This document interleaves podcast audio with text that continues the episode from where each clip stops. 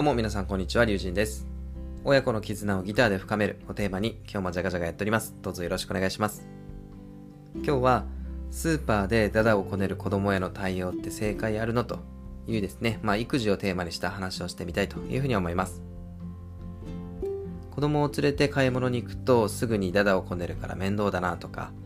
結局いつもお菓子を買ってあげていて本当にこのやり方でいいのかなとか、まあそんな悩みや疑問について一緒に考えていきます。僕は6歳の息子と4歳の娘を育てるパパなのですが、特にね、4歳の娘がなかなか手強いんですよね。あの、自由奔放とか、好奇心旺盛とか、まあそんな感じなんですけども、こう、元気にはしゃいでる姿が可愛くて、それはそれで僕は好きなところなんですけども、買い物にね、連れて行けば、あれが欲しいとか、これが欲しいとか、わめき散らしますね。あの、同じように困っている親御さんもたくさんいるんじゃないかなと思いますので、今日はね、ぜひその解決策を一緒に考えていきたいというふうに考えております。ではまず結論ですが、あのスーパーでダダをこねる子供への対応って正解あるのというテーマですが、その場における正解はありませんということになります。その理由としては、ダダをこねる前で勝負は決まっているからということになりますね。これをね、具体的に掘り下げていきたいと思います。これを言うと元も子もありませんが、一度ダダをこね始めた子供を黙らせる術は僕はないんじゃないかなと思ってます。だからこそここではそのダダをこねる前に注目してみましょうという話ですね。特にあの事前に一緒にルールを決めておくこと、これが大切になります。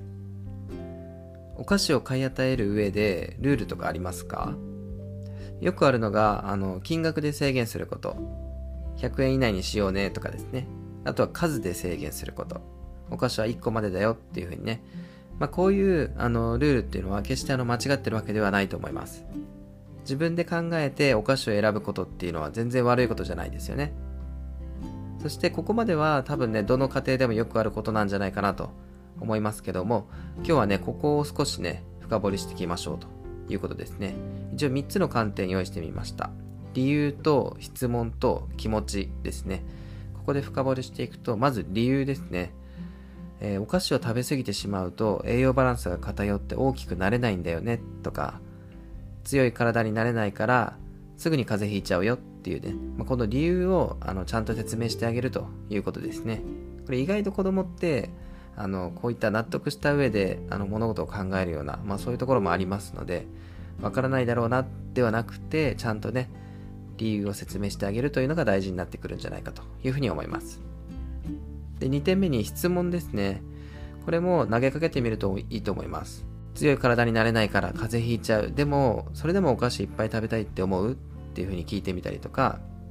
風邪をひいていたらお友達とも一緒に遊べなくなるよね？っていうふうに、この気持ちをね、聞いてみるということですね。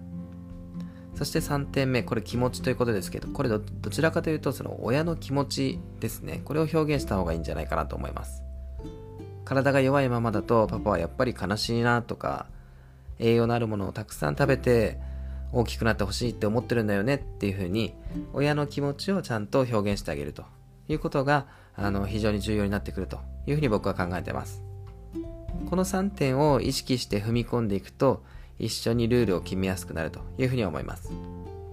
親が勝手に決めたルールですね。先ほどのあの例えば金額で制限したりとか数で制限したりとか。まあ、そういったルールよりもよりこう納得感が増すのでダダをこねるケースが減りますということで、まあ、これは僕の経験に基づく、まあ、そういった体験談になるかなというところですね。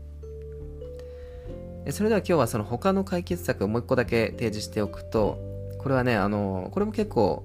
効果的な対策じゃないかなと思うんですけども買い物に子供を巻き込むということですね。まあこれ例えばどういうことかというとまあ、今日のご飯はカレーにするけど、野菜って何買えばいいかなとか、じゃがいも探してきてくれないとか、ウインナーとかなんか適当に好きなもの入れてみよっかとかですね。あとはデザートは果物にしようかということですね。まあ、これをあの事前にあの話をしておいて、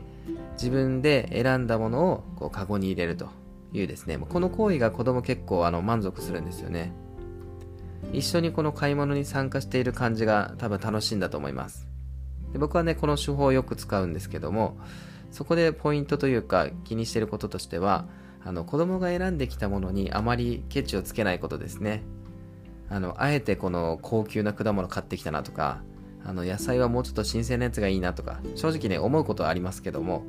子供が選んできたものをできるだけ尊重してあげるとよりねあの子供も満足して、えー、買い物を楽しめるんじゃないかなというふうに思います。はい。というわけで、えー、まとめに入りたいと思います。今日はスーパーでダダをこねる子供への対応って正解あるのというテーマで話をしてみました。まず結論としてはその場における正解はありませんということですがその理由としてはダダをこねる前で勝負は決まっているからということですね。今日はこの、えー、ダダをこねる前のところに注目して話をしてみました。いやまああの口で言うのは簡単でいざね、こう子供と対峙するとなかなかうまくいかないものだと思います。これはね、僕もあの、経験としてよくあります。でもこの繰り返しで親子で成長していけるといいなと僕はね、常々思っているところです。